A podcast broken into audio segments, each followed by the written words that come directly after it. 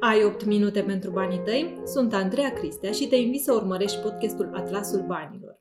Podcast realizat de OTP Asset Management în colaborare cu OTP Bank.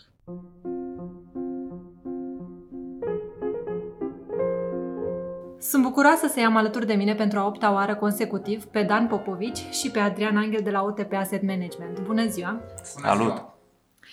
Două subiecte interesante avem astăzi în agenda noastră, piața londoneză și cum să beneficiezi de pe urma propriului consum. Intrăm în rubrica know-how investițional. Știi momentul acela când auzi o discuție între doi oameni care te captivează și pe care vrei apoi să o împărtășești cu toată lumea? Ei bine, cam așa stau lucrurile acum. I-am auzit pe Dan și pe Adrian vorbind despre cum să faci bani de pe urma consumului și am zis că discuția asta nu trebuie să rămână doar între ei. Așadar, cum putem să beneficiem de pe urma propriului consum? Trebuie să ne gândim în felul următor. În fiecare dimineață uh, ne trezim și aprindem uh, lumina. Lumina care înseamnă de fapt energie electrică produsă poate de nuclear electrică. Uh, dăm drumul la aragaz și ne facem o cafea. Gazul care aprinde aragazul este produs poate de romgaz sau petrol. Când plecăm către birou, mergem cu mașina personală, mașină care este produsă de Renault sau de Ford sau uh, poate de Toyota. Ea funcționează cu uh, combustibil produs din nou de petrol sau de uh, alte companii uh, de, de acest fel, cum este MOL sau alte astfel de companii. Uh, deschidem laptopul, care funcționează în general cu un produs uh, Microsoft. Uh, și putem continua mai departe. Uh, putem să mergem la o farmacie și să cumpărăm uh, produse de, um, de la antibiotice Iași sau de la Biofarm și tot, tot la fel mai departe folosim în fiecare zi, zi de zi, produse ale unor companii. Unele dintre aceste produse poate ni se par scumpe. Uh, unele dintre aceste produse, totuși, uh, considerăm că uh, ar trebui să plătim mai puțin pentru ele. Cu toate acestea, trebuie să le consumăm și le cumpărăm și plătim bani pe ele. Toate aceste produse sunt realizate de niște companii, care sunt uh, în cele din urmă companii listate. Iar dacă tu ești acționar la acele companii, um, profiturile realizate de acele companii vin și către tine ca acționar. Deci, cu cât consum mai mult, cu atât acele companii au profituri mai mari și implicit și tu ca acționar în acele companii vei avea profituri la rândul tău.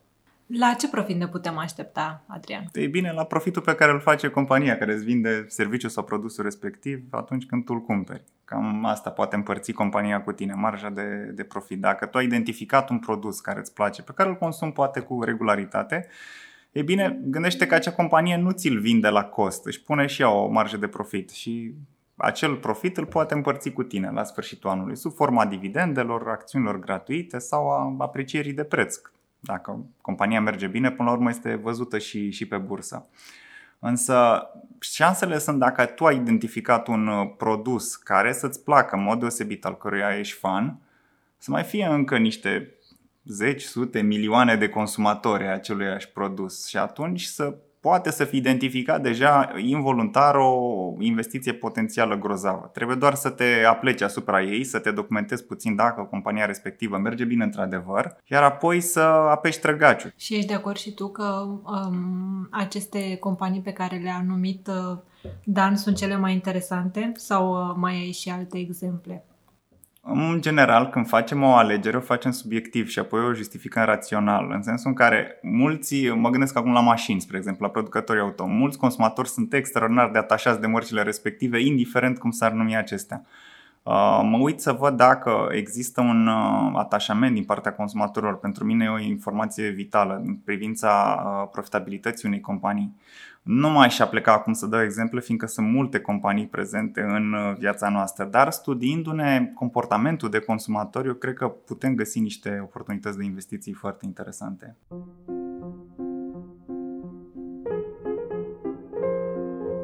Așa cum te-am obișnuit, a doua parte este despre geografia investițiilor.